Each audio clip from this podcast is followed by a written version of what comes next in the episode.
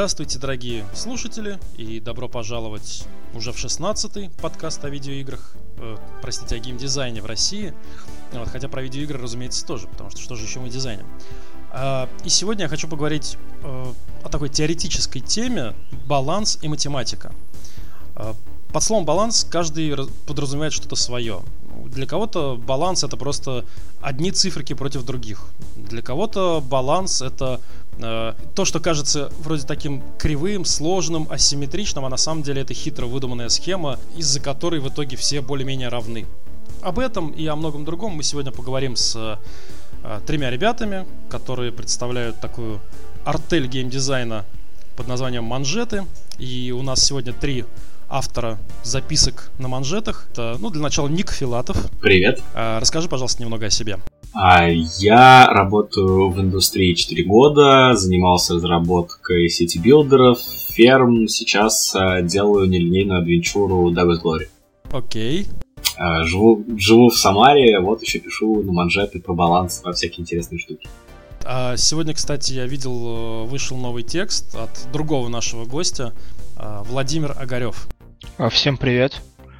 Я занимаюсь балансом уже где-то лет 6. Начинал в Mail.ru на браузерках, потом на мобилках, а, потом некоторое время работал в компании Playflog над социальными играми и сейчас работаю в студии интерактивных мультфильмов над э, детскими играми. Интересно, а в детских играх баланс тоже нужен?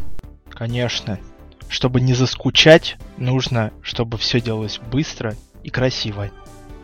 Ладно, потом расскажешь.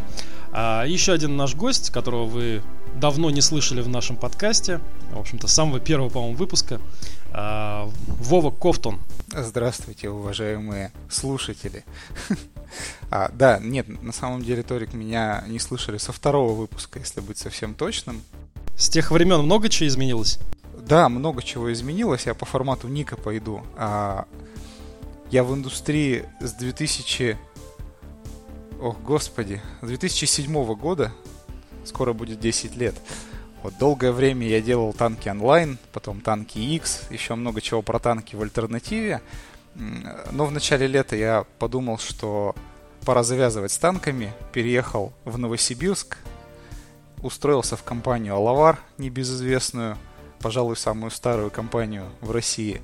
И теперь делаю в Алаваре совсем даже не казуалки и не хоги, а нормальные такие крепкие мидкорные проекты, в частности проект, который называется Distrust, который представляет из себя survival horror.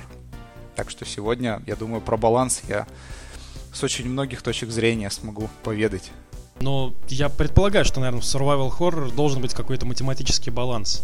Да. Но да. вот как это, как это выглядит? Разница между ХП монстром и количеством патронов, которые можно найти? Нет, там не будет боевки. Окей, ладно. Пока без рекламы. Хорошо, okay. давайте, давайте начнем с самого простого. Я просто немножко мое отношение ко всей этой теме. Баланс математика никогда этим не занимался.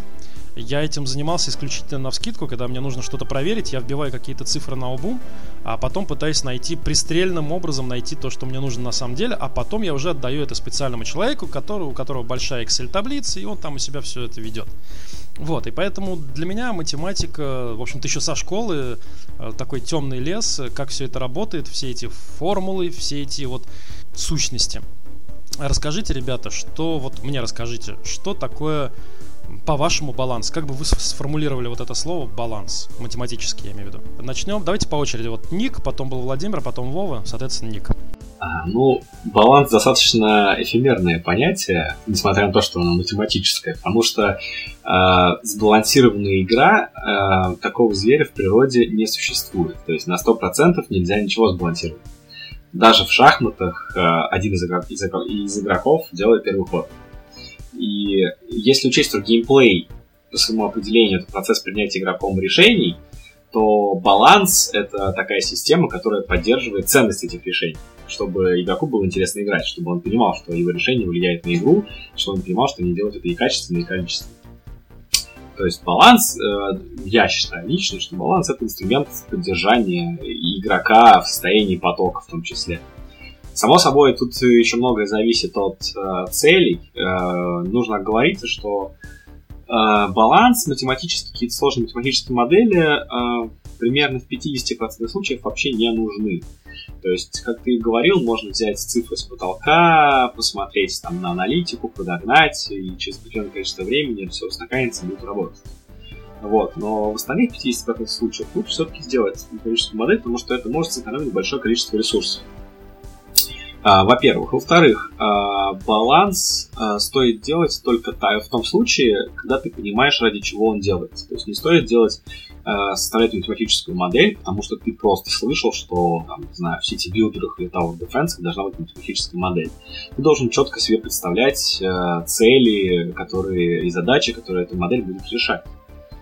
Вот. То есть если как бы главная цель игры по умолчанию всегда фан, то есть, если игрок доволен, все остальные как бы, метрики вполне могут вырасти из этого.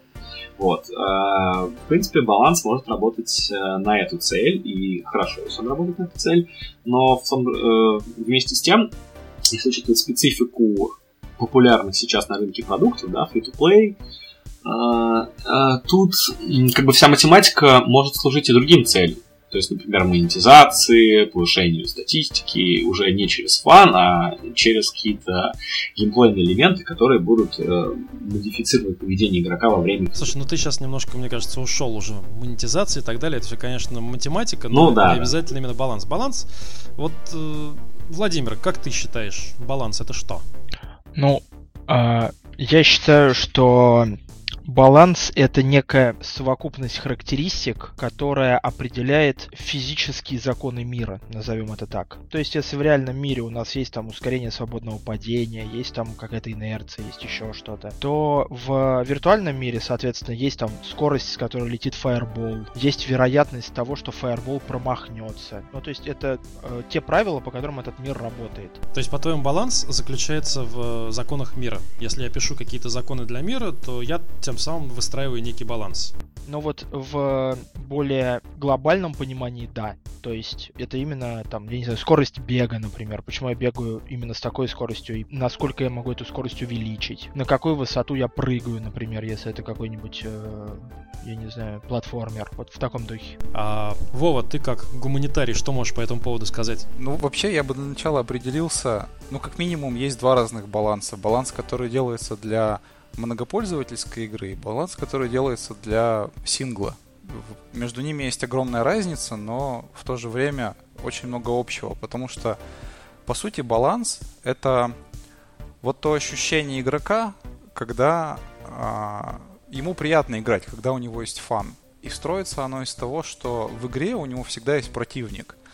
Ну, соответственно, если это PvP игра, противником выступают живые люди. Если это сингловая игра, то там в зависимости от жанра там, и многообразия выбранных тематик противником может быть что угодно, начиная там от времени и заканчивая простыми там НПСами. Соответственно, вот вся та сумма действий, которую совершает э, геймдизайнер, когда он работает, это и есть баланс, чтобы в итоге игрок вот в этом компетитив геймплее, неважно в какой игре, всегда ощущал фан в конечном итоге. Ну вот, э, да, Ник то же самое говорил. Просто тогда какая разница между мультиплеером и синглом, если и там, и там баланс работает на то, чтобы игрок получал фан. В мультике, конечно, там понятно, там может быть проблемы какие-то там с матчмейкингом, с э, равными противниками, с адекватными партнерами, но в конце концов на, на больших числах, да, там на большой дистанции в итоге какой-то баланс же должен быть, и его, наверное, все-таки делают. Его делают, но он, скажем так, в чем значительная разница. В мультиплеере баланс менее предсказуем для геймдизайнера. Ну, то есть, какие бы ты параметры не выстраивал, а, вероятность ошибки в разы больше, чем в сингле. Просто потому что в сингле есть одна неуправляемая сторона. Со всех остальных сторон баланс управляет с тобой. В мультиплеере ты вообще нигде не управляешь балансом. Ты задал параметры, а дальше найдутся всегда миллионы энтузиастов, которые эти параметры перевернут с ног на голову, просто потому что они так решили. Ну вот, видимо, поэтому много патчей спустя Warcraft, World of Warcraft все еще такое там, а, этот имба, а, этих нерфанули. Ну да, совершенно верно. Поэтому э, первое же, что я там, объясняю геймдизайнерам, которые задают мне вопросы где-либо, которые занимаются там или начинают заниматься мультиплеером, я им говорю, первый же анонс, который вы должны дать своей аудитории, заключается в том, что, ребята, до баланса будут идти бесконечно. Пока живет проект, будут у него до баланса. Потому что это первый показатель того, что аудитория интересуется проектом, что он живет и развивается дальше. Вообще, мне кажется, это странный звоночек был бы, если бы в мультиплеере больше не было бы до балансов. Что-то явно не так. Я, кстати, хотел бы добавить по двум моментам. А, во-первых, баланс не всегда на самом деле необходим, чтобы доставить игроку удовольствие. А, было давным-давно прекрасное интервью с Джеффом Вогелем, который сделал Авернум и Авадон, еще пару ролевых игр, достаточно Я бы сказал, пару серий ролевых игр. скажем. Ну да, да, пару серий ролевых игр. Вот. И он очень интересную штуку сказал. Он сказал, что он, в принципе, конечно, балансирует свои игры, но он не зацикливается на этом. И если он может дать игроку какой-то убер сильный спел, который может там зачистить э, все подземелье за 2 секунды, и при этом игроку от этого будет весело, он его давал. То есть э, лютый дисбаланс тоже может быть веселым. Главное это как бы ну, контролировать эти моменты, чтобы все-таки это был фан, а не какой-то чрезмерной эксплуатации каких-то очень простых стратегий. Вот, и э, второй момент на тему, собственно, онлайнового баланса. Тут, конечно, Вова очень правильно разделил онлайновый и сетевой баланс. Это все-таки две стороны одной медали. Но тут интересная штука с а, играми очень долго играющими, в стиле там Вова или Моб, в стиле Dota или Лола. Тут баланс а, очень часто играет не только какую-то прикладную роль в плане там баланса между персонажами или там, геймплея. Вот. Но вместе с тем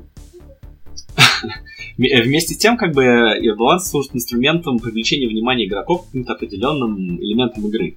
То есть, если персонаж вышел из моды, э, ну вот недавно был как бы реворк очередного персонажа Воли, то есть очень старый персонаж, очень долго на нем никто не играл, потому что он устаревший, устаревшие механики, устаревший баланс, персонаж слабый. Персонажи переделывают, игроки снова начинают на нем играть. То есть это такой немного элемент маркетинга, что ли, и вот витрины. То же самое с классами в Вове. То есть, например, в прошлом сезоне были модны, модны такие-то классы в PvP, PvE. А, какими-то классами почти не играли. В этом сезоне Blizzard решили переместить фокус игроков с этих классов на другие классы. Опять же, игра начинает ощущаться по-новому, игроки получают новый experience, новые build ы, то есть, ну, это такая неотъемлемая часть, в принципе, а, долгоиграющих онлайновых игр, как мне кажется. Ну, это рычаг. Рычаг управления модой в игре. Но самое интересное, что в многопользовательской игре даже пусть там не через баланс, но игроки тоже управляют этой модой просто при помощи той же теории больших чисел. Ну, то есть, если, если у тебя баланс внутри мультика построен на, там, на принципах камень, ножницы, бумага, и большая часть игроков по предварительному сговору начинает покупать много очень ножниц, в неизбежном там конце найдется обязательно другая толпа игроков, которые поднимут на хайпе огромное количество камней, хотя ты даже ничего для этого не делал. И, возможно, они там вовсе даже не в балансе, но, тем не менее, мода есть мода. Ну, то есть это как э, качели. То они в одну сторону, то в другую, но в конечном итоге они должны найти какую-то нулевую точку, в которой вроде как все равны. Так вот в том-то и дело, что не должны. Если они найдут нулевую точку, игра перестанет быть интересной. Не, ну останутся же какие-то рандомные факторы, ради которых люди будут играть. Ну, как правило, геймдизайнеры грамотные в, там, в тех же сессионных играх, вроде, вроде Доты, э, они прям намеренно меняют баланс. И вот закончился International 16 года по доте.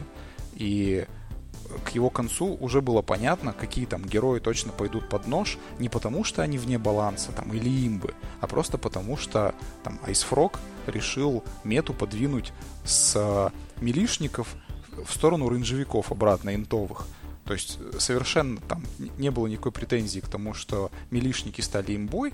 Просто, ну, поиграли вы годик на милишниках, давайте там следующий International будет более зрелищный, потому что будут рейнджевики рулить. Вот и все. Ну да, тут еще и киберспорт уже начинает играть роль свою. Все-таки одна из основных, э, один из основных столпов моба игр это все-таки зрелищность, чтобы было интересно показывать, интересно смотреть.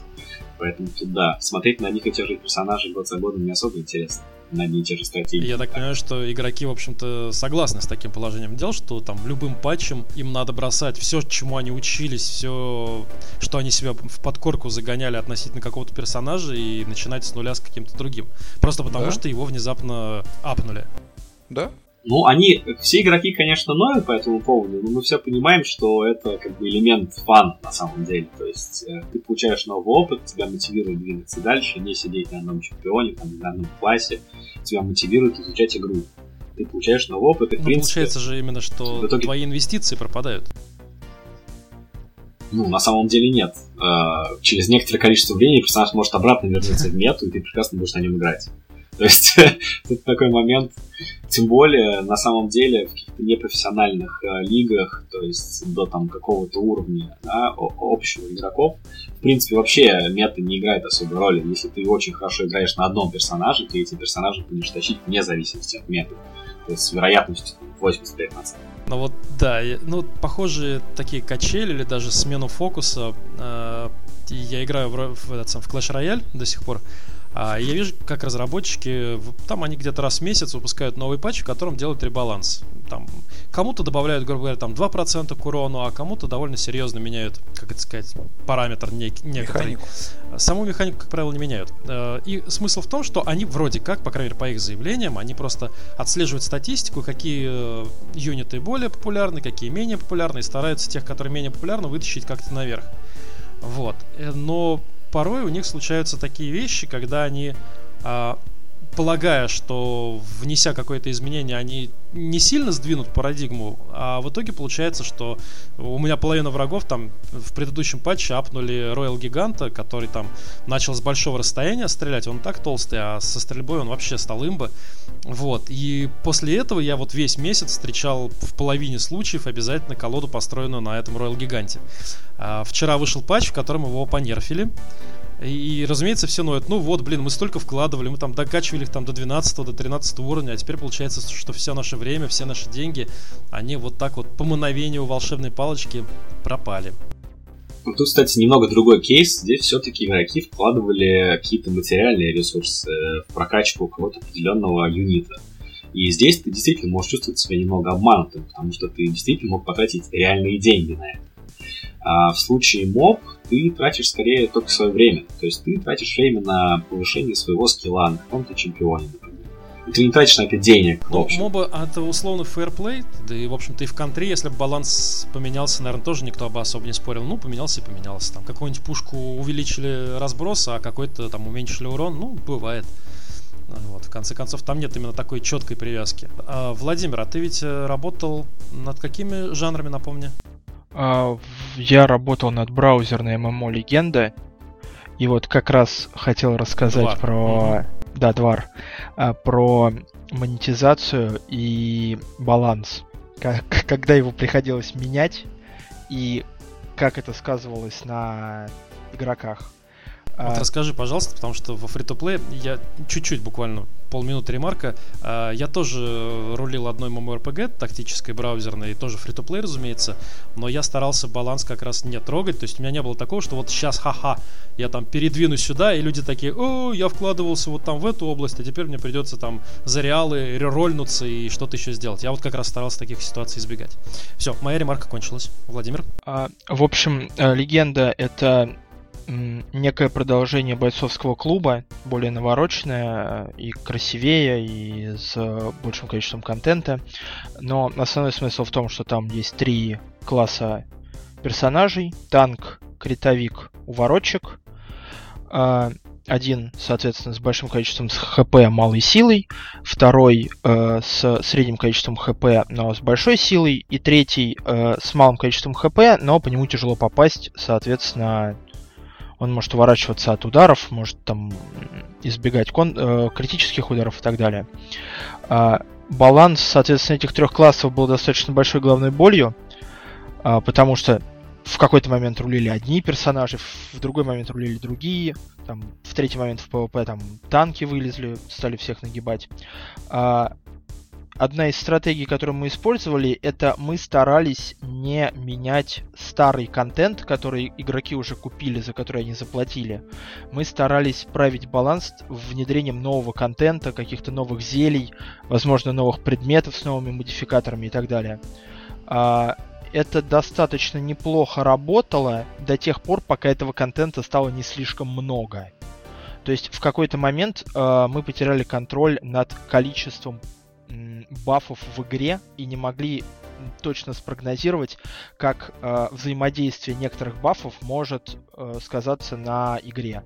То есть там, грубо говоря, может случиться ситуация, когда э, купив кучу бафов, ты мог добиться больше 100% э, шанса критического удара.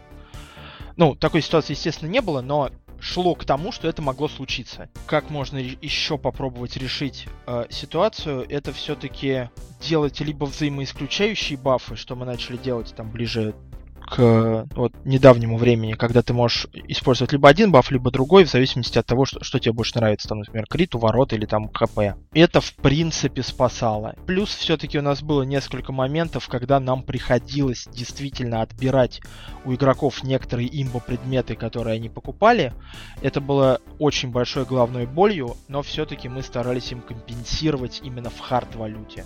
То есть, если предмет был куплен за хард-валюту, там, за какие-нибудь кристаллы, доллары, неважно, то, отбирая этот предмет, мы все-таки компенсировали игроку именно хард-валюту, которую он на него потратил. Звучит как справедливый подход. Интересно, Вов, а в танках что-то такое было? Ну, смотри, когда я пришел туда э, в одиннадцатом году, там был достаточно плохой баланс. И первое, что я сделал, ну, ну, по сути, мы перебрали полностью весь баланс, залили его заново. Вот по поводу этого были, конечно, огромные крики на весь форум. Там. Но после этого мы им сказали, что все, ребята, теперь мы будем этот баланс постоянно крутить, понемножку.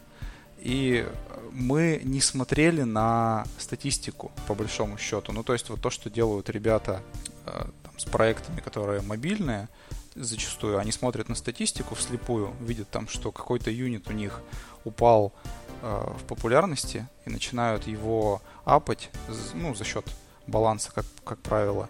Э, мы не стали так делать, потому что однажды мы столкнулись с тем, что мы один танк накачали силой достаточно сильно, а в итоге выяснили, что его не брали игроки просто потому, что он был некрасивый. они, они сами об этом на форуме написали, что типа вы явно перебрали тут с силой, он был нормальный, ну то есть он игрался нормально, просто он ну немножечко уродный, все. Не поверить, не поверить гармонию математикой. Ну да, да, да, то есть а, в итоге мы ему поправили текстуру, поправили модель, он выровнялся, и с тех пор мы завели себе очень приближенную группу игроков, буквально там из 15 человек, э, которые там были с начала проекта с нами. А, и, соответственно, просто у них спрашивали время от времени, там раз в пару месяцев, что какие пушки-то будем нерфить или апать. Они проходились по аудитории, по форумам, собирали там какой-то фидбэк, выходили обратно на нас, говорили, ну вот так и так, тут толки такие-то идут, что вот замораживающая пушка переапана, все из-за нее ноют, плачут, можно сделать то-то, то-то.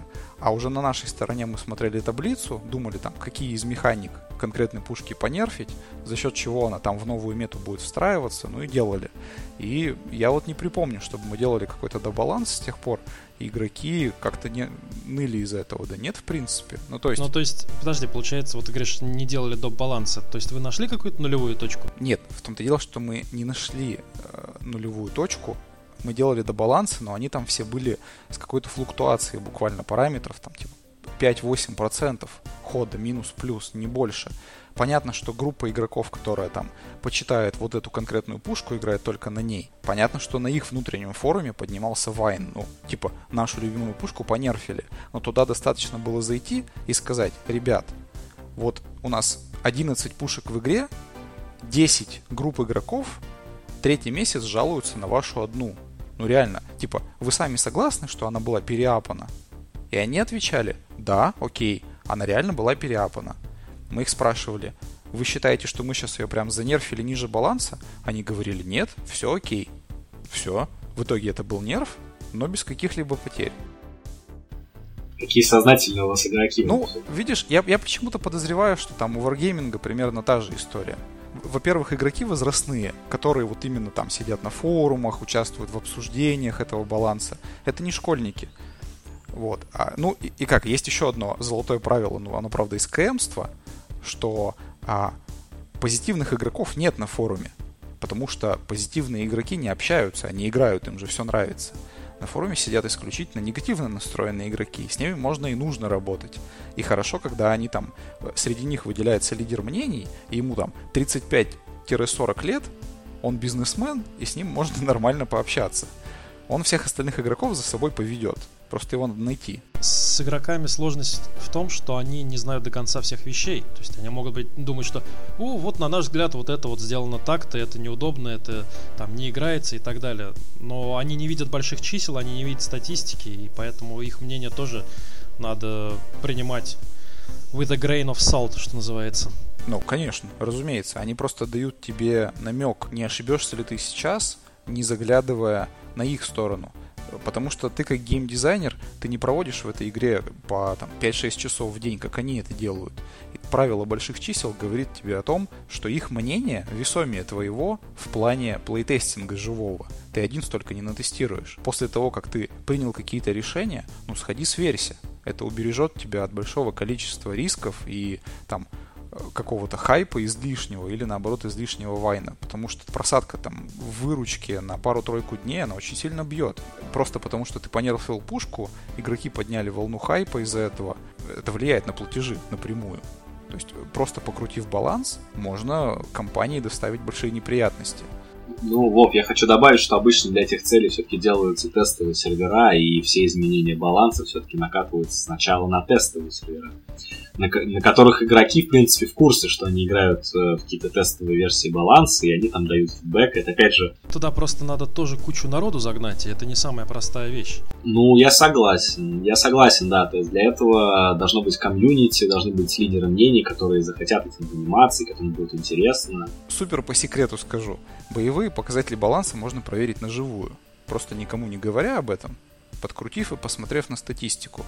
Но если ты хочешь это выкатить именно в паблик с анонсом, тестовый сервер тут тебе не поможет, потому что первое же, что ты не сможешь проверить на тестовом сервере, это показатели монетизации после твоих манипуляций. Никто на тестовом не будет донатить и показывать тебе там показатели спроса, э, там, гибкость спроса по этим пушкам после твоего добаланса. Резонно. Огромная-огромная работа с комьюнити, причем не со стороны КМов, потому что ну, это, это не их стезя вот этот весь баланс и варка в этом котле, а именно со стороны геймдизайнера, когда он выходит сам на форум, он выходит в чаты игровые, приходит в битвы, спрашивает игроков, общается с ними. И иногда доходит, ну, до совсем как бы прямых конфронтаций, вещей, когда игроки говорят, эта пушка перенерфлена там. И геймдизайнер выходит, садится на самую слабую пушку, по их мнению, катает час, закатывает их в асфальт и говорит, ну как же так? Ведь она же перенерфлена или там переапана. Почему же вы не смогли меня сейчас просто победить на ровном месте? То есть это да, это работа с комьюнити, и без этого играться с балансом в мультиплеере, ну, черт его знает. Вслепую действовать там по простой аналитике я бы не стал. Поэтому Clash Royale мне отчасти жалко. Ну, у них уже там деклайны идут. Вернемся немножко назад. Вот когда я говорил о том, что вот в моем представлении баланс, все, что я могу сделать, это накидать цифры на, на глазок и потом итерировать, итерировать, да не выитерировать. Вообще, насколько такой подход оправдан, вот, да, там, с точки зрения опытного математика балансера, не нужно ли сразу начинать мат-модель? Речь идет о сложной системе, то есть не так, что я там для какой-то простой механики сейчас набросаю мат-модель там на 3 excel листа, а именно, что вот я задумал, что у меня будет там 100-500 взаимодействий, и мне их надо как-то увязать. Ш- что мне нужно сделать? С чего мне начать? Как бы тут вопрос, если именно про сложные большие мат-модели, а не там какие-то, не знаю, элементарные вещи в тех же платформах, то есть экономические модели, какие-то модели сложной боевки, там, юнитов и так далее, то тут на самом деле, если ты хочешь прикинуть все это на глазок, ты можешь это сделать, в принципе. Но это, у, тебя, у тебя на это уйдет очень большое количество времени. То есть, э, когда, если ты мог бы использовать там какую-то прост, прост, простейшую функцию, которая сгенерировала бы себя значения базовые, а потом э, ты с ними все равно бы ручками поработал. В идеале как э, выглядит, да? Я вот хочу прикинуть баланс, например, э, стратегии в реальном времени ручками. Я вот думаю, у меня есть там три расы, у расы есть несколько типов юнитов, вот эти юниты должны быть немного пожирнее, с меньшим дамагом, у них там будет, например, 100 хп и 5 дамаг, да? а вот эти будут дамаги, они будут тощие, у них там будет 50 хп и там 15 дамаг. То есть, само собой, ты это, в принципе, можешь сделать на глазок, э, опираясь на какие-то базовые свои представления о игре и там о типах юнитов тех же самых, да, то есть тебе не нужна точная математика для этого. а, но это будет немного дольше, и тебе потом будет немного сложнее выстраивать связи между всеми этими элементами, потому что у тебя будут биты ручками. Между ними не будет никаких там математических связей непосредственно в редакторе. Само собой, если ты на проекте выполняешь роль исключительно визионера, который говорит ребятам, ребята, я вот придумал 5 юнитов, посчитайте мне, пожалуйста, характеристики, чтобы они работали вот так. То есть я хочу вот такого юнита, такого юнита, такого юнита. Конкретные циферки давайте как-нибудь сами. Когда это работает, в принципе, можно там и самому, опять же, балды накидать, а там уже люди ну, разрулят, да, выставят связи, и потом ты сможешь, опять же, ручками все это там докручивать, все само будет меняться. Если же ты изначально на проекте занимаешься тем, что выстраиваешь эти модели, гораздо проще использовать какие-то базовые вещи. Опять же, вот есть хороший пример про ролевые игры. Ты можешь, например, сесть и ручками сесть, вбивать параметры всех, там, не знаю, мечей и комплектов брони с первого уровня по 80 э, зная, что у тебя там будет вот этот меч немного посильнее, немного подороже, эта броня немного посильнее, немного подороже. А, с другой стороны, ты можешь просто взять э, последовательность Фибоначчи, вот так вот мышкой в Excel вниз прокрутить, и она тебе все само построит. И ты потом сможешь уже ручками в нужных тебе местах некоторые вещи подтюнить. А если там душа и сердце просят, добавить какие-то кастомные предметы, которые ты вот, ну, хочешь сделать именно такими, с такими-то характеристиками. Это сэкономит, на самом деле, ему время тебе. Вот, то есть э, тут вопрос, во-первых, конечно, области применения. То есть, ну, я не думаю, что стоит, стоит с нуля строить сложные математические модели в тех жанрах и в тех кейсах, когда это не оправдано, само собой. То есть математика ради математики никому никогда не нужна.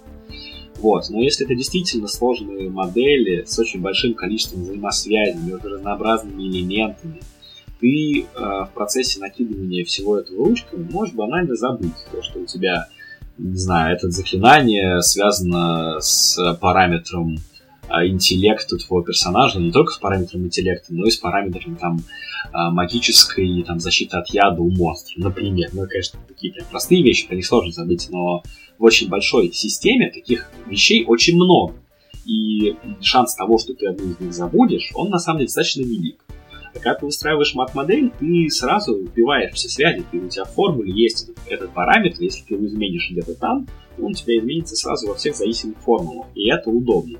Слушай, вот ты сейчас э, сказал про вот, Fibonacci. Я помню, я читал как раз твой текст про то, как ты там рассказывал, как его применять. И я увидел, что это действительно клево. Это просто понятно и действительно там школьник может э, взять такое волшебство сотворить. Ты можешь привести вот для слушателей, я не знаю, можно ли какой-то пример устный привести с, этим, с этим Fibonacci? Давай попробуем. То есть, если брать э, тот же пример, например, с теми же мечами, да, то есть последовательность Fibonacci это такая последовательность чисел, каждый последующий член которой равен сумме двух предыдущих. То есть она там 0, 1, 1, 2, 3 и там и так далее. Вот, то есть, в принципе, это такая, э, такой частный как бы, случай экспоненциональной э, прогрессии. И э, на определенном промежутке времени, как бы, чисел, числа немного возрастает, возрастает, потом резко начинает идти вверх. Соответственно, если мы, например, хотим например, создать каких-то там 30 простых мечей, то есть не легендарных, не артефактных, а просто мечей, которые будут продаваться в магазинах а, в течение игры. Например, если у нас а, там оружие, допустим, у персонажа ломается, он может там взять, купить себе просто новый меч обычно. Да? Вот. То есть без каких-то там супер уникальных свойств. Мы просто создаем 30 мечей. Опять же, если я беру и начинаю ручками забивать э, циферки, циферки повреждений, стоимости, прочности. А у меня на это уходит, в принципе, не очень большое количество времени, ну, я потрачу на это минут 20, например, да, с учетом того, что я там буду прикидывать, а, чего и как. А, если я использую ряд Фибоначчи, я вбиваю первые два меча ручками, а потом, опять же, как бы выстраиваю в следующих ячейках зависимость, то, что это число в этой ячейке равно сумме двух предыдущих ячеек, просто протягиваю все это вниз, и система у меня автоматически генерируется. То есть мне не нужно ручкой выбивать все остальные 28 мечей. На основании первых двух у меня система выстраивает все остальные. То есть и теперь я получаю систему, в которой у меня есть а, абсолютно все рассчитанные параметры для 30 мечей. Я это сделал за 2 минуты. И уже теперь, и даже если меня какие-то моменты не устраивают, потому что, скорее всего, ближе вот к, последней, к последним 10 мечам параметры начнут очень сильно расти вверх, потому что, ну, ряд Фибоначчи, как и любая экспоненциальная а, прогрессия, они, она начинает неконтролируемо расти вверх ближе к концу. Вот, то есть даже если меня это не устраивает, я могу ручками там это все поменять. То есть, в принципе, это очень простой, очень удобный способ э, выстраивать какие-то такие вот базовые вещи. Ты где-то вживую встречал использование вот этой последовательности Фибоначчи? А, на самом деле, в ролевых играх это часто видно, но если специально смотреть, скажем так. То есть, если мне не изменяет память, в Fire Emblem было что-то похожее. Что-то похожее было... В общем, вот э, в JRPG старых и тактических RPG японских очень часто такая штука использовалась, в общем-то. Причем там, я так понимаю, геймдизайнеры вообще мало заморачивались на тему чисел, и по классической восточной схеме они там очень быстро начинали расти до невиданных высот.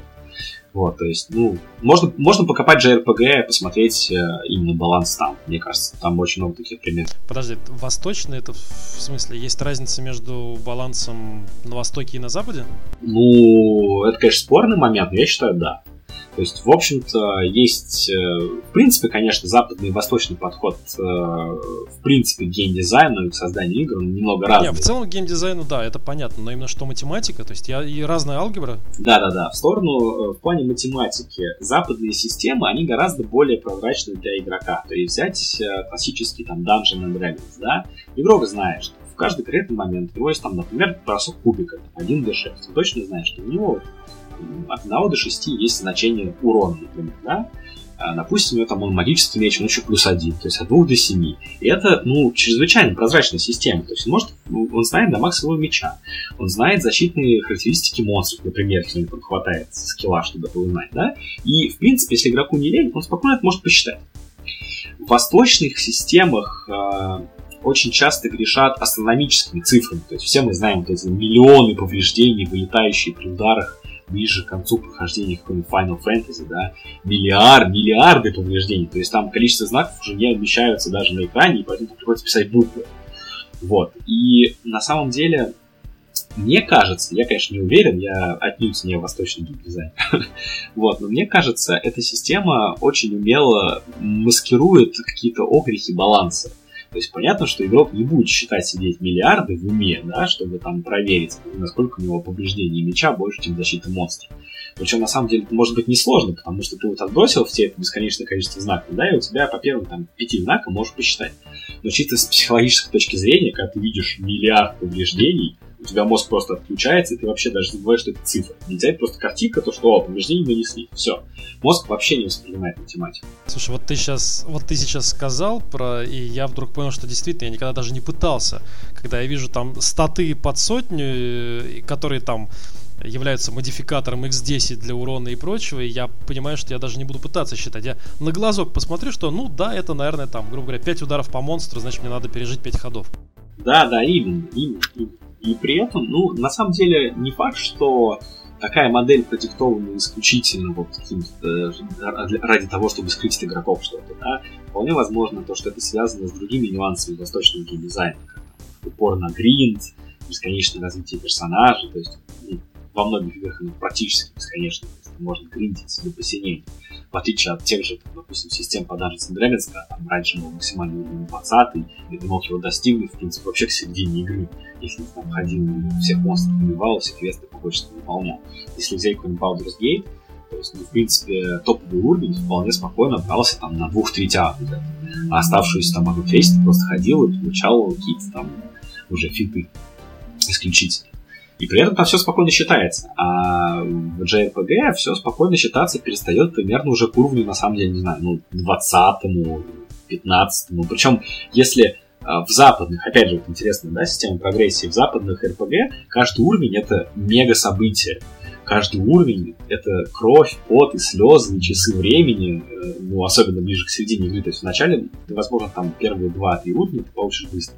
Каждый последующий у тебя будет занимать очень большое количество времени восточных играх каждый уровень ты получаешь, ну, примерно каждый, там, не знаю, 5-10 минут. Возможно, потом это 20, потом 30. Да, это я помню, как э, у нас там максимальный уровень был э, 25-й. Начальство вело переговоры с там, китайцами, с кем-то, и хотели там запаблишиться. И я так понимаю, что одно из требований китайцев было, чтобы мы количество уровней увеличили хотя бы до 150. При том, что у нас там был четко рассчитан баланс, на каком уровне какие обилки выдаются и так далее. И мне кажется, китайцы еще могли к этому добавить, что а, не считайте баланс, главное добавьте уровни. Эта математика будет выше. Мне кажется, кстати, еще очень связано, возможно, вообще в принципе с восточным менталитетом, потому что они же все очень большие ачиверы, то есть, и мне кажется, да, да, да. Если бы они узнали, что в игре всего 25 уровней, а 25 уровней это звучит несерьезно для них. То есть у них в играх обычно там, ну, минимум уровней, мне кажется, ну, опять же, 150, 200, да, это минимум, обычно может быть и больше. А тут 25. То есть это даже на порядок ниже, понимаете, да? Порядок. Я могу для краткости сказать, в чем главная разница в балансе между восточными играми и западными. Ну, мы же танки выпускали в Китае тоже, вот, и к нам приезжали китайские партнеры, и один мне сказал, разница в балансе между Востоком и Западом состоит в том, что в Востоке все стараются свой баланс построить на степенных зависимостях, соответственно, на всяких экспонентах. На Западе все свой баланс строят на линейных формулах. И поэтому, ну, это по сути то же самое, что ты сказал, просто короче гораздо. Ну да, да. Если, если ты видишь в основе баланса и во всех его графиках экспоненты, которые резко уходят вверх там, после 5 минут игры, вероятно, речь идет о восточной игре. Если это прогрессия линейная, и там игрок каждые два дня гарантированно получает свой заслуженный уровень и ему радуется, и так он радуется там пару месяцев и уходит в топ, в кап, Соответственно, это где-то на Западе сделали. Ну, я с тобой не очень соглашусь, потому что некоторая нелинейность есть все равно, иначе было бы скучно, предсказуемо и так далее. Там в тот же World of Warcraft я помню, что первые 10 уровней пролетались там чуть ли не за день, а вот там последний уровень занимал несколько дней точно. Ну, это, это разница между гибраической прогрессией и... Геометрической и геометрической, спасибо. Я же не математик, я эти все термины не помню. Но вот разница, она на лицо. Когда у тебя инкремент какой-то фиксированный, или там хотя бы он не бешеный, он не степеной, и ты можешь понимать и хотя бы чуть-чуть предсказывать, что будет дальше. И когда у тебя зависимость построена там на том, что квадраты или еще там хуже кубы, и ты такой, так, мне сегодня надо 400 очков заработать, а завтра 15 тысяч. Ну почему? Ну, ну потому, вот, страдай. Гринди, Потому гринди. китайцы и, и, да, и корейцы, они любят страдать, это у них в природе заложено. Жесть. Давайте предположим, что все-таки я делаю игру, не знаю, для западного рынка, и я не буду вдаваться в такие дикие вещи. Вот воспользуюсь каким-нибудь Фибоначчи. А кроме Фибоначчи, кстати, есть что-нибудь еще схожее по действенности, что я могу там, не знаю, в Excel одним щелчком заложить, и он мне выстроит там на дофига. Я бы сказал... Да, да, давай, давай, Вов. Давай, ты опять Ник хочешь сказать? Нет, нет, А я, давайте я, Владимира я послушаем. промолчу, давайте Владимира Да, послушаем. Давайте, давайте Владимира послушаем. А, ну, Фибоначчи я в нашем проекте не использовал. У нас э, рост характеристик обычно происходил, вот как говорили, линейно или практически линейно. Там, например, э, каждый следующий уровень у нас э, характеристики у персонажа росли на 20%. Там, например, сначала, там, я не знаю, 30 хп, а потом э, 36 хп и так далее. Там 42 хп, 43 вернее. Вот и так далее. А, и вот э, это мы называли так называемой аксиоматикой игры. То есть, что это такое? Это когда ты выбираешь какие-то характеристики, на которые игрок повлиять не может, и их кладешь, соответственно, в основу этой игры. То есть, характеристики персонажа и увеличение характеристик каждый уровень. А, суммарные характеристики там зеленых шмоток, суммарные характеристики синих шмоток, суммарные характеристики фиолетовых шмоток. все это игрок на, на это игрок повлиять, ну, может там какими-нибудь рунами, там, которые вставляются в, в слоты в шмоте и так далее. Но обычно руны они там занимают процентов 5-10, возможно 15 от сум- суммарной статы. И это уже ближе к э, высоким уровням. А, а там, например, ну, руна дает с- 10 силы, а на шмотке у тебя 210 силы. Ну, это дает плюс некий, там, по сравнению с игроком, у которого нет рун. А, но сильно дисбаланса не... э, дисбаланс в игру не вносит. А, второй вариант, который можно избрать для того, чтобы выбрать аксиоматику, это та характеристика, которая меняется в зависимости от поведения игрока, но которую ты стараешься сохранить неизменной. А, к примеру, это заработок игрока за единицу времени. То есть, допустим, убивая монстров, игрок в час заработает 10 голды. Соответственно, это иногда меняется в зависимости от того, в, как, в каком шмоте игрок. Понятно, что в зеленом он будет, там, допустим, 8, в синем, там, например, 12, соответственно, где-то в среднем 10. Но это нивелируется тратами на расходники, на ремонт. Да, естественно. И когда ты добавляешь, например, э, собирательную профессию, там, например, травник, или, я не знаю, там, руду копать, ты тоже стараешься сделать примерно так, чтобы в час он зарабатывал примерно столько же. То есть неважно, чем игрок занимается, э, убийством монстров или сбором ресурсов.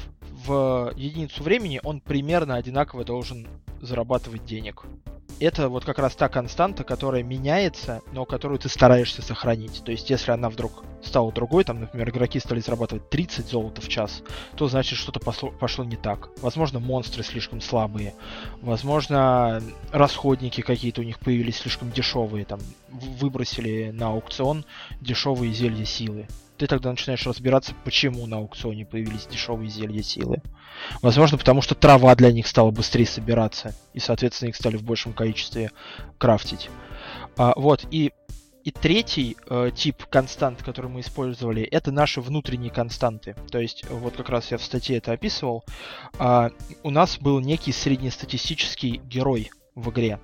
А для каждого уровня, соответственно, там, например, это был герой в, синих, э, в зеленых доспехах, там с определенным набором расходников э, и там с определенными какими-то плюшками, там какой-нибудь боевой питомец, какой-то набор колец, ну, что-то вот такое, такой сферический конь в вакууме, назовем его так. И, соответственно, допустим, мы берем за правило, что у нас монстр, самый обычный фармовый, который, которого игрок встречает там впервые поднявшись до этого уровня и впервые зайдя в подземелье на этом уровне, он э, по мощности примерно равен этому игроку, и, соответственно, по этому сферическому коню в вакууме монстры балансируются. То есть мы считаем, что вот этот игрок, придя на этот уровень, обладает такими-то характеристиками, соответственно, этого монстра он точно убьет. А, просто бывает такая ситуация, когда игроки слабее предполагаемого, и они приходят на локацию новую, там открывшуюся по сюжету, и не могут убить там монстров. Или наоборот, они приходят и валят их пачками, потому что наше мнение о том, какой игрок на этом уровне, не совпадает с тем, что есть на самом деле. Ну, соответственно, мы это меняем в какой-то момент, если это действительно так, уже собирая статистику, какие у нас игроки на данном, ну, выходят на данный уровень. Но это тоже некая константа, которую э, мы себе задаем и по которой что-то считаем. Хорошо, это вот интересно. То есть фактически вы определяете какие-то такие рэперные точки и весь баланс строите вокруг них, чтобы игрок обязательно прошел через них, что там. То есть вы даже не проецируете баланс, как вот там, не знаю, в последовательностях типа Фибоначчи, а вы так от забора и до обеда. Э, практически да. То есть, например, когда мы считаем какие-то расходники, мы, допустим, считаем, вот у нас есть эликсир силы он дает игроку такой-то прирост мощности. Сейчас мы придумаем новый какой-нибудь вот такой хитрый эликсир, который вот там работает в определенной ситуации, но мы всегда стараемся его э, сбалансировать вот с нашим эталоном эликсиром силы, но делаем его некой альтернативой. То есть э, игрок, если он хочет там пить зелье силы, ему нравится там зелье силы, то окей, пусть он пьет. А здесь мы, допустим, делаем порошок мощи например. И разница в том, что порошок мощи э, делают из э, перетирая руду в порошок, а зелье силы делают из травы. Игрок, у, у игрока есть некая альтернатива, что ему выбирать, кто у него там из, из друзей э, траву собирает, кто у него из друзей там собирает э, руду и так далее.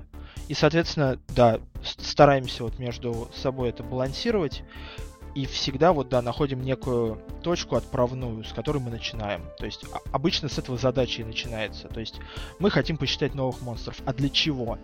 Ну, например, я хочу, чтобы эти монстры были там в инстансе для там четырех игроков. Каких игроков? Ну, например, там в синем шмате они должны его спокойно проходить там и тратить там на это, ну, час, например, времени. Окей, значит, мы так считаем. Или там, а вот нам нужно для Хэллоуина сделать монстров-призраков. Ну, давайте сделаем монстров-призраков. Кто их может убивать? Да вообще почти кто угодно должен убивать, потому что фановые монстры, Хэллоуин, там выбиваешь из них какие-нибудь конфеты, сладости, меняешься ими и так далее. Их, соответственно, должны вообще все, любой даже там серый игрок какой-нибудь убивать. Вот в таком духе. Это, раз уж мы заговорили про эталоны, мы использовали условные единицы, к которым мы приводили все характеристики игроков. Согласно формулам, все, все чисто из математики, что один деф равнялся там двум хп, потому что при там прочих равных, при, при использовании формулах это примерно то на то и выходило. Вот, и с тех пор я стараюсь, конечно, во многом использовать такие условные единицы, то есть все приводить к такому знаменателю, но с каждым разом я убеждаюсь, что всегда есть какие-то факторы, какие-то параметры, особенно когда, не знаю, там какие-нибудь бафы проектируешь, а особенно если они там, не знаю, процентные, и ты понимаешь, что нет, вот сейчас я упаду и никогда в жизни не смогу э, правильно высчитать, сколько же value поинтов стоит вот эта тайная штука. Вот как вы считаете, давайте по очереди опять же с Ника начнем, как вы считаете, а, нужно ли, во-первых, все приводить к единому знаменателю, и если да, то как сделать это с умом? На самом деле, вот ты еще тут противопоставил Фибоначчи подходу Вовы э, с привязкой к элементам, на самом деле это нет никакого противопоставления. Фибоначчи это метод работы, а Вова рассказал про концепцию, по которой, в принципе, как я считаю, должны работать все мат-модели. То есть мат-модели должны основываться на каких-то вводных данных чтобы тебе мат-модель могла что-то посчитать, ты должен строить ее с расчетом на то, что у тебя есть какие-то базовые вещи, да, вот как Вова рассказал, как ты упомянул, что у вас был, я понимаю, какой-то gear score, да, это общий какой-то такой параметр. Это параметр, от которого высчитывалась условная стоимость характеристик. Ага, ну все равно, значит, какой-то такой рабочий даже скорее параметр, да, то есть его в игре не было. Да, да, он, он не, не видим был, да.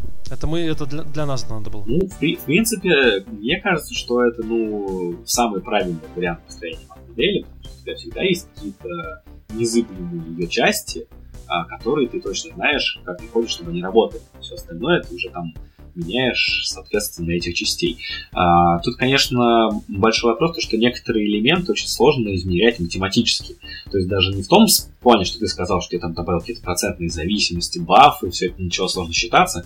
В принципе, проценты не сложно считаются, потому что для них все равно тебя это считают мат-модель. Ну, то есть какой-то математический аппарат, да, если там используешь Excel, это Excel, если используешь Google это Google Тут скорее проблемы возникают э, с такими вещами, которые очень сложно измерить математически. То есть, например, э, у тебя есть там какие-то предметы, какие-то там, ну, в общем-то, вещи общие для всех персонажей. Например, у тебя есть две различные способности персонажа, да? Один персонаж может очень высоко прыгать, а второй персонаж может очень быстро бегать. И на самом деле в разных игровых ситуациях, ну, это совершенно могут быть по-разному используемы эти, эти возможности. И тут вот такие вещи очень сложно балансировать именно с математической точки зрения. И как это делать, это ну, очень большой вопрос. А, я обычно решал такие вещи просто введением каких-то условных коэффициентов.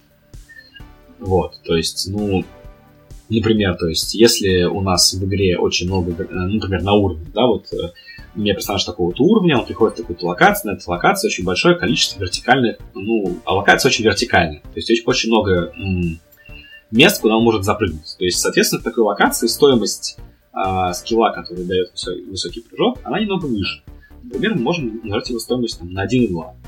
А, быстрый бег из-за того, что очень много высоких всяких а, объектов, да, которые мешают передвижению, тут немного ниже. 0,8.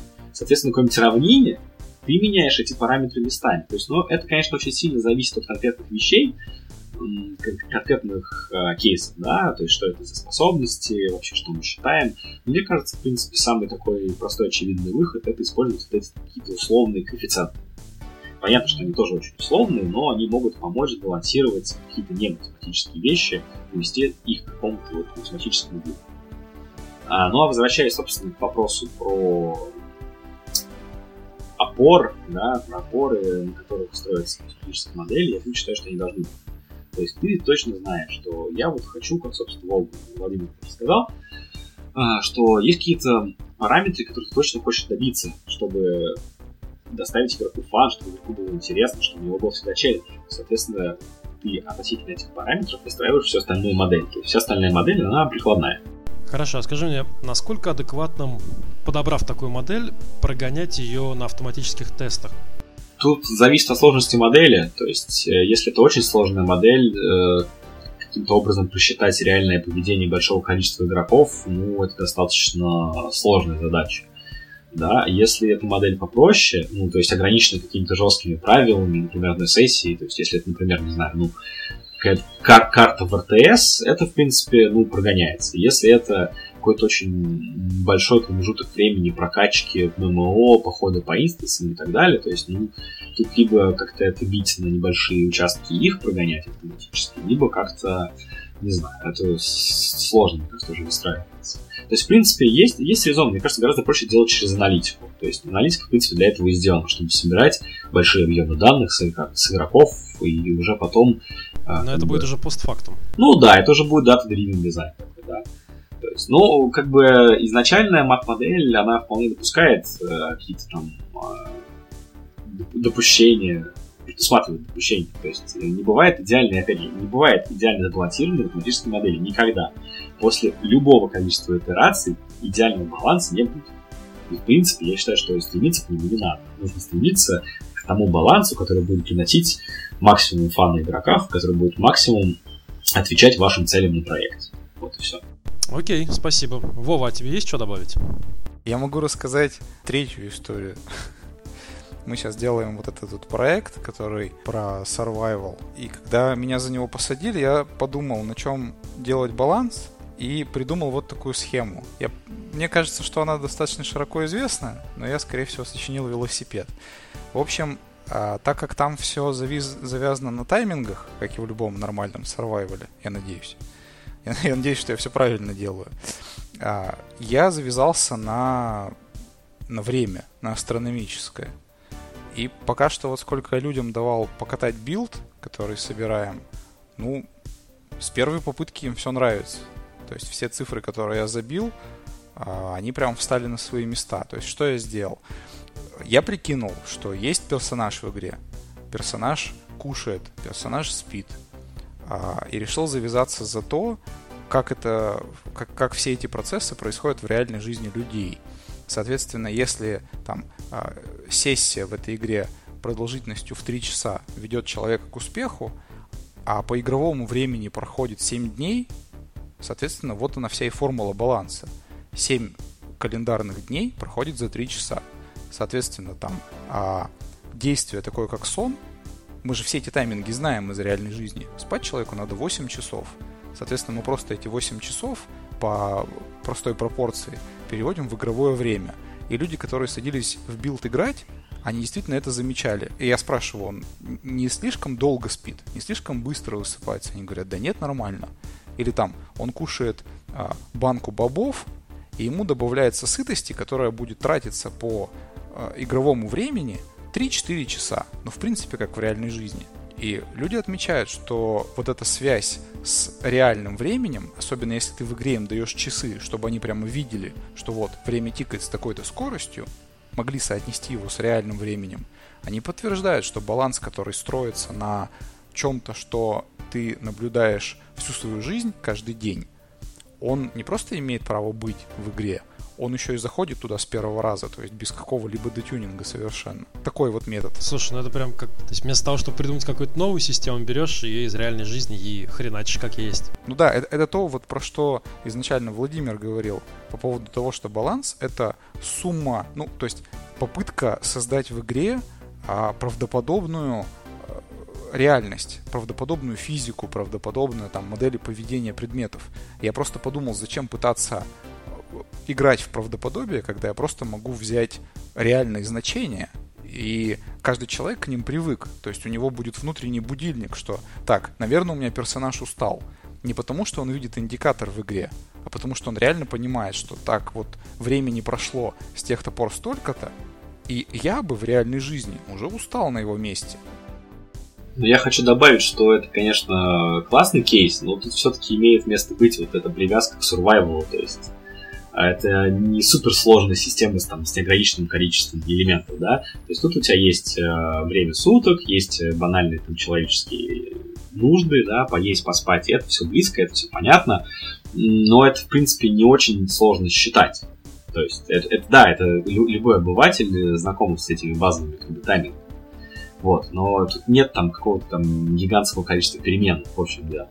Есть, вообще, в принципе, как бы, ну, идея привязки к реальному времени, она крутая очень, да, я согласен, потому что ее конкретный кейс с survival она ложится просто как лета и его респект тебе за это. Я могу просто сказать, как в танках баланс строился, потому что там-то как раз параметров примерно чуть больше, чем миллиард. Там действительно есть завязка за один ключевой параметр, который называется уровень игрока. Как бы странно это не звучало.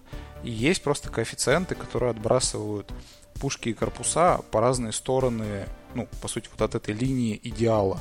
А, потому что у пушки есть конкретные там показатели. Если она очень базовая, если она играется просто, ну, грубо говоря, эта пушка без каких-то спецспособностей, она просто стреляет. Соответственно, она получает, ну, мы его называли коэффициент крутости, который домножается на вот эту вот базовую величину, и пушка получается немножко апнутая относительно других. Но так как она не имеет спецспособностей, на чистом уроне ты на ней не выйдешь далеко, и, соответственно, она в общей мете оттягивается обратно на линию баланса. И с обратной стороны, если есть какая-то пушка типа там огнемета, которая поджигает, или там рикошета, у которого снаряды рикошетят от стен, их базовые все вот эти значения, там урона, поворота и прочего-прочего, за счет коэффициента крутости меньше единицы, оттягиваются вниз. Но он подтягивается обратно к балансу за счет своих спецспособностей. И, и там действительно очень много формул, очень много взаимосвязей внутри, но они все всегда держатся вокруг одного стержня чтобы тебе всегда было с чем сравнивать. Там завязывать поворот пушки А за там, количество очков брони корпуса Б, это глупо, потому что у тебя есть несвязанные элементы, которые ты зачем-то связал. Им нужно что-то общее, к чему ты всегда их сможешь привести. То есть это вот как универсальный коэффициент, про который э, Ник говорил. Ну да, да, да. Окей, давайте перейдем к другой теме, наверное, самой любимой среди пользователей компьютерных игр, особенно фри-то-плейных, это, разумеется, рандом. Как правильно сбалансировать рандом? На разных примерах давайте, может быть, если у вас есть что-то яркое, рассказывайте, а я бы зашел, например, с сундуков. То есть, как правильно сгенерить э, контент сундука, чтобы игроки не жаловались? Есть ли какие-нибудь волшебные проценты или что-нибудь? Те же формулы, может быть, есть какие-то? Ник? Ну, тут такой момент, что игроки-то, скорее всего, будут жаловаться всегда. вот, потому что игроков натура такая, особенно в фритоплейных, они всегда жалуются. Вот, но рассчитывать сундуки, опять же, каких-то там универсальных формул, которые работают на 100% во всех продуктах, я лично не знаю. Возможно, они и существуют, но у меня все-таки еще не настолько большой опыт, да, чтобы судить каких-то а, ноу-хау. Вот, я обычно, когда делала как шоу рандоме, при расчете там сундуков и каких-то рандомно выпадающих шмоток использовал либо Бернули, либо Монте-Карло. Вот, то есть Монте-Карло немного попроще, как бы ты просто автоматически прогоняешь там, не знаю, миллион э, э, попыток, да, и смотришь на статистику. То есть как будто у тебя был миллион реальных там игроков, которые тебя этот сундук открыли. На самом деле их не было, но статистику ты уже получил, без всякой аналитики, без всего. Тут еще нужно как бы уточнить то, что процентные вероятности выпадения предмета, которые видит игрок, и реальная вероятность немного разные вещи. То есть очень много было э, хая на тему того, что э, в XCOM бойцы постоянно промахивались при вероятности попадания 90... Там сидирование, там э, не то. Не, ну сидирование как бы понятно, то что, но все равно, то есть 95% это на самом деле не 95%. Ну, давайте оставим это на совести дизайнеров XCOM. Ну да, да, да. Вот, то есть нужно все-таки понимать, что если у тебя там э, вероятность э, выпадения либо шмотки, например, 50%, это не значит, что она тебе будет выпадать через раз, на самом деле. Вот, то есть э, при неограниченно большом количестве повторений, возможно, действительно вероятность близко теоретически. На самом деле это не так. Вот. А рассчитывать сундуки нужно, ну, в зависимости от того, каких целей ты стремишься достичь на каждом этапе игры. То есть в начале, возможно, стоит э, делать либо управляемый рандом, либо вообще только иллюзию рандома, да, чтобы привлечь игрока какими-то там большими вознаграждениями с якобы рандомных сундуков как это в частности часто бывает. Ну, там ходят до сих пор э, споры на тему, если это Fallout Shelter на самом деле или нет. Мне кажется, что есть. То есть первые несколько ланчбоксов, которые ты открываешь, они очень классные. Тут выпадают очень хорошие карты, и ты радуешься, думаешь, ну классно, буду теперь покупать много ланчбоксов. Потом картина становится уже не столь радужной, но ты уже подсел, и ты все равно их покупаешь, потому что знаешь, что там могут быть клевые шмотки. Соответственно, тут такой классический, скорее даже маркетинговый прием, то что ты сначала показываешь игроку, что он может выбрать классные штуки на рандоме какой-то гаче, а потом уже э, либо крутишь рандом, либо крутишь, опять же, ну, как бы управляемый рандом. На самом деле, чистый рандом это не очень хороший вариант для фри-то-плейных, например, игр, да, то есть с помощью рандома ты пытаешься достичь каких-либо показателей. То есть, если на старте игры ты хочешь увеличить вовлеченность, э, постоянно вознаграждать игрока для этой цели, потом ты хочешь на этом заработать, соответственно, тебе невыгодно, чтобы игроку там часто падали какие-то выбор шмотки.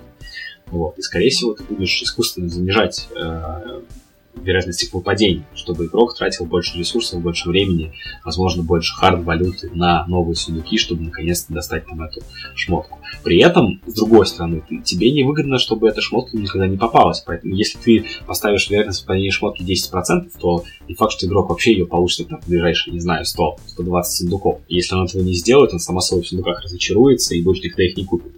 Соответственно, тут такая, как бы, не очень, возможно, красивая система такой, как бы, скармливания игроку сундуков с различными наградами, чтобы мотивировать его покупать больше сундуков.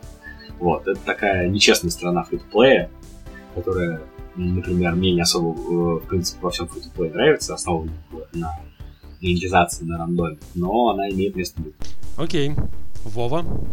Я с Ником соглашусь в том, что делать рандом совсем рандомным на 100%, это не самая лучшая идея, просто потому что он ну, совершенно неуправляемый. Это как та история про Apple и их режим шаффл в айподах.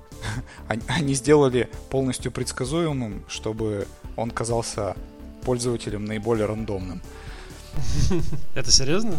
Пользователи писали в Apple, что типа ваш шаффл очень предсказуем, а вовсе даже не рандомен, потому что он мне включает одни и те же песни, а вот те песни не включает. Потом Apple проверили алгоритм, там стоял просто самый классический, просто рандом.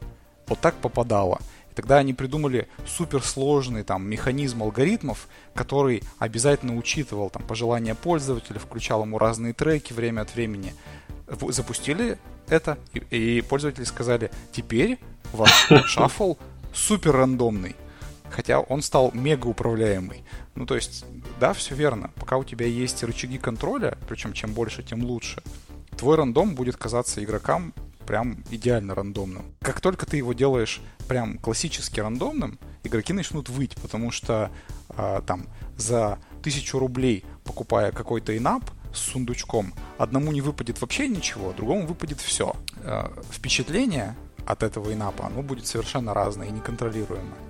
Вот. Ну, то есть, да, баланс в рандоме, чем больше ты туда запихал рычагов и возможностей крутить что-либо и отслеживать, и анализировать, тем лучше. Ну, тут, да, основная мысль э, в Вовиных словах, что важно, чтобы игроки думали, что это честный рандом, а не чтобы он на самом деле был честным рандомом.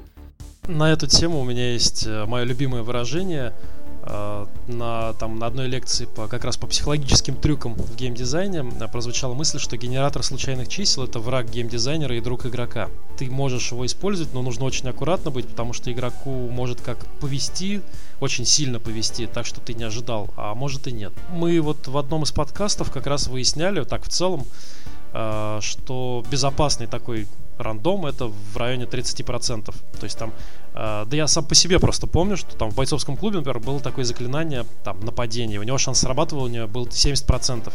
Вот. И это устраивало, потому что 70% так чисто умозрительно приравнивалось к 100. Потому что, ну как, в двух третях случаев оно будет работать. Значит, чаще будет работать, чем не работать. Но при этом уже где-то в районе там 65% казалось, что ну что-то нет, здесь уже что-то не то. Вот. Владимир, мы совершенно про тебя забыли. Скажи, пожалуйста, тебе есть что добавить по поводу, вот там, не знаю, рандомной генерации сундуков? Естественно. В легенде Давай. у нас были сундуки. Они были прекрасны. Во-первых, сундуки это, наверное, одно из немногих э, один из немногих аспектов игры, где мне удалось приложить, так сказать, свои математические знания, потому что теория вероятностей, статистика, вот теория теорем больших чисел, вот это все, что изучалось в институте, можно было использовать и здесь. Но э, должен сказать, что у нас был, можно сказать, честный рандом. То есть, э, как сказать, он был для игрока абсолютно прозрачным. В чем смысл? У нас в сундучках действительно были вероятности выпадения там каких-то редких предметов. Там маунты, там шмотки какие-то очень редкие, там всякие мечи крутые и прочее, неважно. А, в чем э, нюанс? Э, Первое, наверное, что я хочу сказать, это сундучки у нас покупались за софт-валюту, но мы могли конвертировать э, хард-валюту в софт-валюту. Соответственно, ну, ты мог либо потратить заработанные в игре деньги, либо мог вложить реальные деньги, конвертировать в софт-валюту и купить сундучки. А, вот. Покупать их можно было в неограниченном количестве. А, два момента основных. Первое, у нас периодически из сундуков выпадали предметы, которые увеличивали шанс выпадения э, суперприза. Об этом знали игроки, как бы, ну, все прозрачно. У них выпадает там, грубо говоря, я не знаю, частичка удачи, назовем ее так. Соответственно, там каждая частичка удачи увеличивает шанс выпадения суперприза. Соответственно, где-то в среднем там на пятой, шестой этой частички игроку с большой вероятностью выпадает суперприз, и эти частички, соответственно, изымаются. Вот. А, второй момент э, это то, что когда игрок выбивал суперприз, в чате игры э, остальные игроки видели о том, что игрок выбивал суперприз. Соответственно, вот как раз те игроки, которые выбивали 5-10 э, суперпризов за день, они очень хорошо рекламировали наши сундучки, и, соответственно, количество игроков, которых покупали, возрастало. У нас был такой персонаж, который на буквально там за месяц э, игры, может за два, э, из сундучков выбил практически все, что ему нужно было. Слушай, а вы в И, чат соответственно- писали э, удачные выкидыши из сундуков? Да, естественно. Ну, то есть там игрок такой-то выбил там супер меч. Вот. Э, ну, соответственно, это все. Мне очень нравилась наша э, реакция комьюнити-менеджеров. Когда мы только запускали сундучки в игре, ну то есть их нельзя было купить э, постоянно, они запускались там раз, допустим, в месяц, там в определенный день, например, там первый вторник месяца запускались сундучки в таком виде. Вот. Э, Когда запускались сундучки, огромное количество игроков их покупало, они начинали их открывать, в чате начинался флудерские сообщения о том, что такой-то игрок, такой-то игрок выбил суперприз, и ко мне в ужасе прибегали КМ и говорили, что вы там накрутили, тут суперпризы падают, короче, всем, кому не лень, все, конец, быстрее правьте, что случилось и так далее. Но работало это достаточно неплохо. Единственный негатив, который был у игроков эм, в данном случае, и который мы не решили на самом деле, это то, что когда у игрока набиралось достаточно большое количество вот этих частичек удачи, ему с большой вероятностью падал суперприз, и бывало так, что ему выпадал суперприз, который у него уже есть. И это, А короче, вы это не был очень большой контролировали? негатив. Мы это не контролировали, потому что эти суперпризы можно было перепродавать. Вот. Но реальщику, например, это капля в море. То, что он кому-то там продаст за софт-валюту, это там меч. Вот. У нас была идея сделать так называемые китайские сундучки. Это сундучки, в которых, ну, как мы, как мы их называли, когда тебе падает не суперприз, а частичка суперприза. То есть ты мог Ну, это собрать там меч, да, вот. А, мы сделали это для, для другой механики, но в данном случае важно понимать э, некую комбинаторную задачу. То есть, допустим, у тебя есть, допустим, 5 рун серых, которые дают там 5 характеристик разных. Там жизнь, сила, ловкость, неважно. Вот, для того, чтобы получить зеленую руну, тебе нужно собрать 5 серых рун на ловкость. И ты их превращаешь в одну зеленую лун- руну на ловкость. Соответственно, собрав 5 зеленых рун на ловкость, ты превращаешь в одну синюю руну на ловкость. Вот для того, чтобы добраться до фиолетовой или там, допустим, оранжевой, нужно понимать, сколько рун для этого потребуется, и нужно понимать, с какой вероятностью эти руны э, давать игроку, потому что может случиться так, что сбор до фиолетовой руны займет времени больше, чем существует вселенная. Это как бы нужно контролировать, потому что там нужно там несколько миллиардов этих э, рун, ну 5, понятно, это не так много, но там, если 7 собирать, ну, в таком духе. То есть это нужно сначала решить комбинаторную задачу, посмотреть, сколько рун надо, прикинуть, сколько их нужно выбить, и только после этого уже запускать. Ну, это вот э, из той же серии, что каждый день, там, в том же Clash Royale, ты из сундуков выбиваешь себе там по 5 кристалликов. Рано или поздно ты наберешь много кристалликов. Но там топовая вещь стоит 5000 кристалликов. Вот и считай, сколько дней тебе нужно это собирать. Вот да, да. Окей. В целом, наверное, про баланс и математику, где все это применяется и с кейсами, в принципе, понятно. Э, давайте, ребят, может быть, вы что-нибудь хотите добавить по поводу какого-нибудь необычного использования математики? Или там вот, легендарный Бернули. Кто хочет рассказать про Бернули? Конечно, Ник. Нет, я не, я не хочу. Пусть лучше, пусть лучше Владимир расскажет, он лучше расскажет. Я, то есть, могу, но я просто пока не совсем как бы понимаю, что рассказывать. Ты недостаточный геймдизайнер. Да, вероятно. Нет, я знаю, я знаю про Бернули, но просто я могу формулу рассказать, но показ же не про это, показ про кейсы, а у меня никаких там интересных кейсов или историй, связанных с этим нет. Хорошо. А, Владимир или Вова, вы использовали Бернули в своей работе? Пожалуй, что нет. Все, ты маляр. Я маляр, да. Ну, я, я могу рассказать э, несколько других интересных историй. Во-первых, Давай. возвращаясь к тому, о чем мы говорили. А, по поводу вот как раз той характеристики, с, которыми, с которой ты сравниваешь, когда вводишь какие-то новые сущности. А, если эта характеристика у тебя выбрана м, искусственно, то у тебя возможны проблемы. Если эта характеристика или вот э, этот эталон выбран из внутриигровых каких-то вещей, это решает э, достаточно большое количество проблем. То есть, э, вводя там, допустим, новые зелья, э, желательно их сравнивать не с какой-то там, я не знаю, количеством мощности, которое тебе дает это зелье, а, например, сравнивать с эликсиром, который есть в игре, и который с которым ты можешь сравнить. То есть, например, э, у нас есть эликсир э, мощи, который там на следующий удар увеличивает урон на 100%. Мы хотим сделать эликсир, который увеличивает урон чуть поменьше, но при этом работает не на следующий удар, а на следующие 5 ударов. Соответственно, мы как-то прикидываем, сколько это будет. Например, допустим, он должен увеличивать урон по расчетам на 70%. То есть на один удар 100%, на 5 ударов 70%. Мы так прикидываем, ну, наверное, 70 это все-таки много. Давайте протестим. А, берем там несколько игроков, кидаем им их в тестовую локацию. У нас, кстати, тоже есть приближенные, так сказать, игроки, которые нам помогали, которые много играют в нашу игру, у которых есть какое-то понимание. А, плюс э, у нас было несколько сотрудников, которые играли в нашу игру активно. Кидаем их в тестовую локацию, они один э, укомплект, укомплектован э, эликсирами силы обычными, другого, э, другому игроку мы выдали вот эти вот эликсиры, которые действуют не один ход, а пять ходов. И смотрели э, win rate, грубо говоря. Посмотрели, посмотрели, вроде одинаковый win rate. Вроде и то, и другое нормально сбалансированное. Но 70% не дает покоя. В итоге мы уменьшаем э, до допустим, 50%, ну, на всякий случай, потому что вот есть вот мнение, что все-таки вот что-то мы не учли.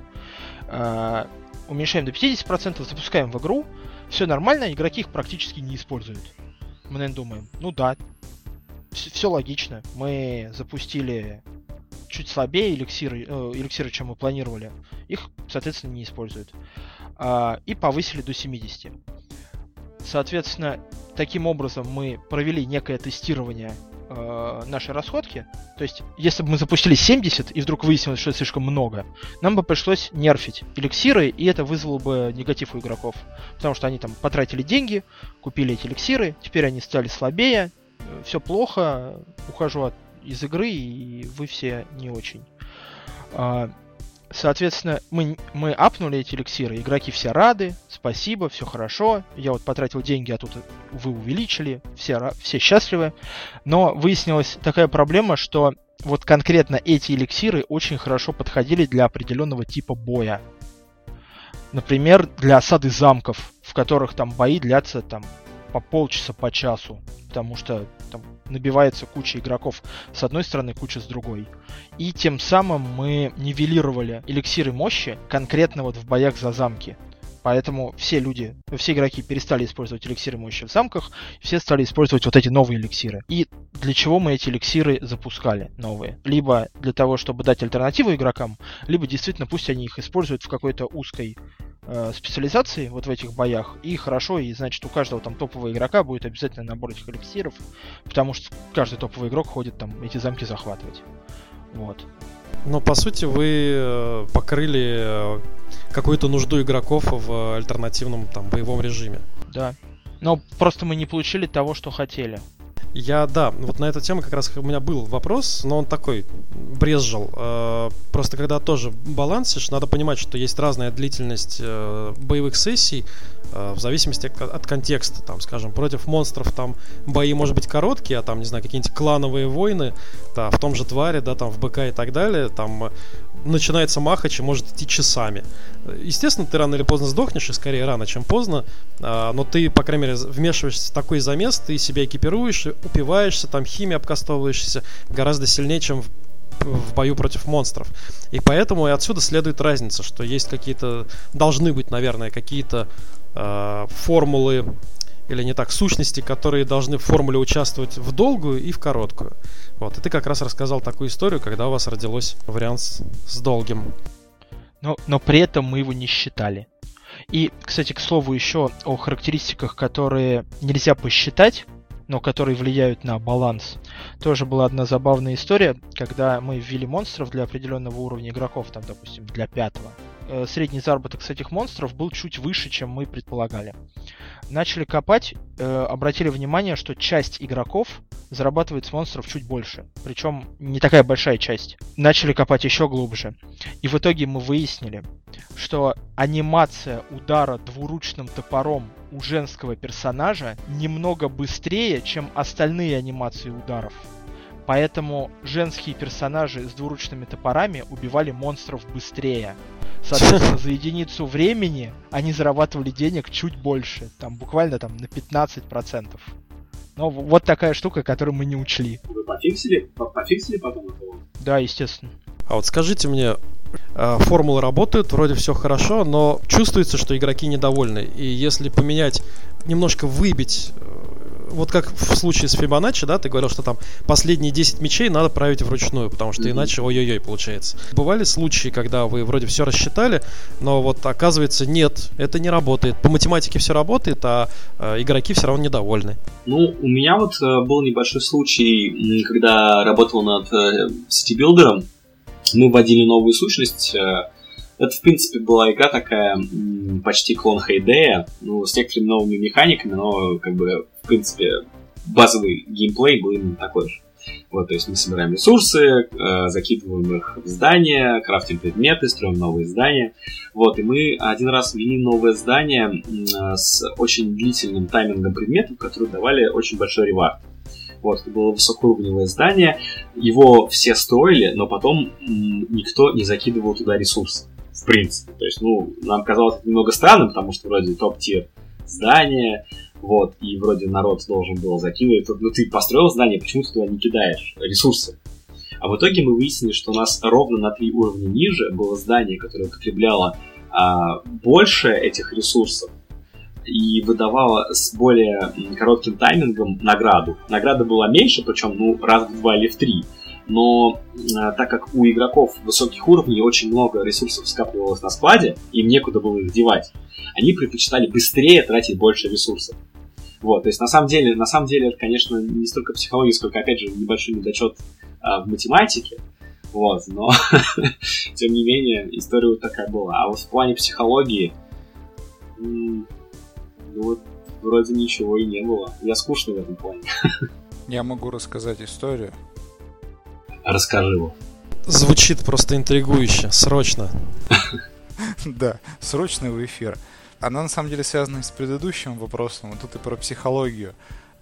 когда ты делаешь баланс, тебе надо учитывать, что социальные связи между людьми могут быть гораздо сильнее и гораздо длиннее и крепче, чем ты думаешь. Мы как-то в танках сделали пулемет, который при начале стрельбы начинал перегреваться и наносить себе урон. Помимо этого, на него еще как бы начинал действовать гироскоп встроенный, и когда он раскручивался полностью, он не мог ни повернуться, ни отъехать, потому что танк начинал крутить на месте. То есть он э, точку-то выстрела держал где надо, а при этом сам начинал двигаться. Ну, представляете, как гироскоп зафиксированный двигается. Соответственно, э, так как он имел столько минусов, мы ему дали с другой стороны плюсов, чтобы он там был помощнее и поточнее и все прочее. И по балансу все было нормально. И после двух недель мы выяснили, что игроки выкусили схему, как сделать из этой пушки имбу, хотя она была в балансе.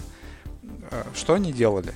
А, за этим пулеметом. То есть они его использовали как стационарное орудие, по сути, просто держа его на базе. Он вел бесконечный огонь. По нашей-то логике он перегревался и просто погибал от бесконечного огня. По их логике нет. А, во-первых, за ним э, стоял танк с охлаждающей пушкой, которая его охлаждала постоянно, не давала ему перегреваться. А за ним, за как бы за охлаждающей пушкой, стояла пушка, которая лечила. На случай, если у охлаждающей пушки кончался баллон, она не могла больше охлаждать. Вот пока пулемет перегревался и терял ХП, пушка, которая лечит, лечила его. И, соответственно, это получался бесконечная такая цепочка, из которой невозможно было ни один элемент вывести, потому что они равновесные. Тогда игроки, которые были поумнее в противоположной команде, стали выстреливать сначала саппортов, чтобы в итоге ликвидировать пулемет. Тогда первая группа игроков вернулась обратно в гараж, переоделась а на саппортов взяла самые маленькие узкие корпуса, на пулемет взяла самый широкий и большой. И просто ровненько по геометрии встали за ними саппорты. И так как в танках используется вертикальное автоприцеливание, то есть ты, ну, по сути, ты не можешь по вертикали выбирать цель никак. В лоб ты вот эту комбинацию убийственную, которая стояла и смотрела на тебя и стреляла бесконечно, ты с ней ничего не мог сделать, потому что саппорты просто стоят сзади, и ты до них не дотягиваешься. Вот. Соответственно, казалось бы, все пушки в цепочке по отдельности и даже при частичном сочетании в балансе, ну потому что мы, мы догадывались, что этот пулемет можно охладить, но нет охлаждающих пушек, которые могут достаточно долго вот эту струю фреона выдавать. Соответственно, ну, у него кончился фреон, пулемет все равно перегрелся и взорвался. Ну, грубо говоря, дали тебе там не один цикл стрельбы, а два. Ну, бонус. Окей, за командное взаим- взаимодействие можно этим наградить но они идут дальше практически до бесконечности. То есть комьюнити своей психологией всегда докрутит нормальный баланс до состояния безумия. Но это тимплей прям. Это, это не просто тимплей, это уже тимплей на уровне а, ну, ну, каких-то нереальных комбинаций, которые можно просчитать, но тогда ты не сможешь теоретический баланс никогда закончить. То есть ты будешь эту цепочку вечно в голове простраивать. Тебе уже надо просто выкатить на основу и посмотреть, что это безумное комьюнити сделает. Я, кстати, вспомнил, вспомнил небольшую, извини, эту историю про психологию, не связанную тоже с математикой, раз уж мы немного в сторону психологии сместились. Мы вот а, сейчас а, делаем Devil Glory. Вот, у нас очень был м, забавный момент, когда для прохождения уровня игроку нужно было подобрать топор, чтобы срубить дерево и, соответственно, перебраться через пропасть. И при этом игрок начинал а, с, а, на берегу а, реки, слева были дракары, в дракаре был, э, в дракаре был воткнут топор. Топор можно было подобрать сразу, если к нему подойти. Но никто не шел налево. Все игроки всегда привыкли бежать направо. Это на самом деле достаточно известная тема, то есть даже если мне память изменяет, в Лимбо была специальная ачива для тех, кто сначала побежал налево и там что-то нашел.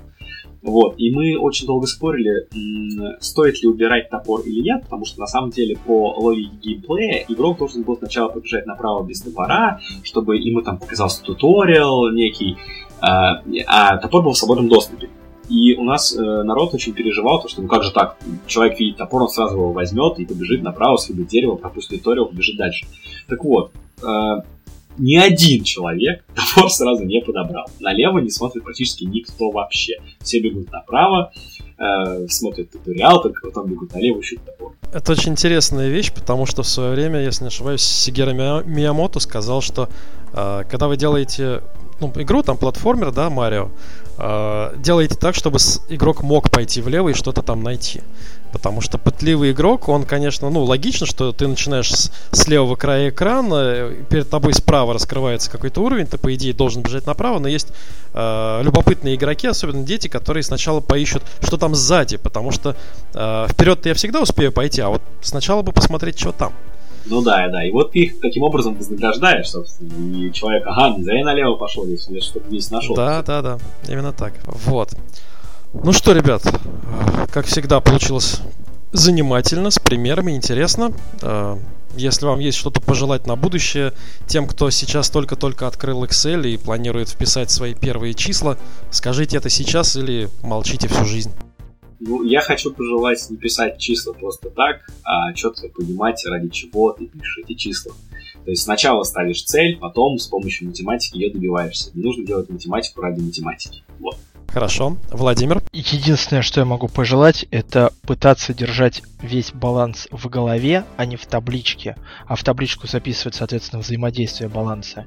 Потому что если вы, создатель игры, не держите все взаимосвязи в голове, то игрок уж точно не будет их держать в голове. А ему нужно понимать это. Звучит сильно. Вова, тебе есть что добавить?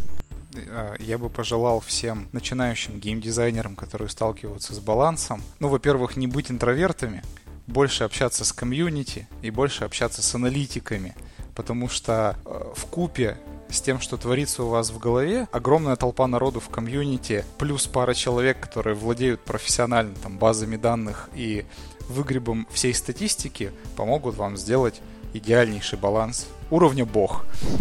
Хорошо. Спасибо всем большое за участие в подкасте. Ходите, дорогие слушатели, читайте манжеты геймдизайнера. Спасибо. Спасибо. Было приятно поучаствовать.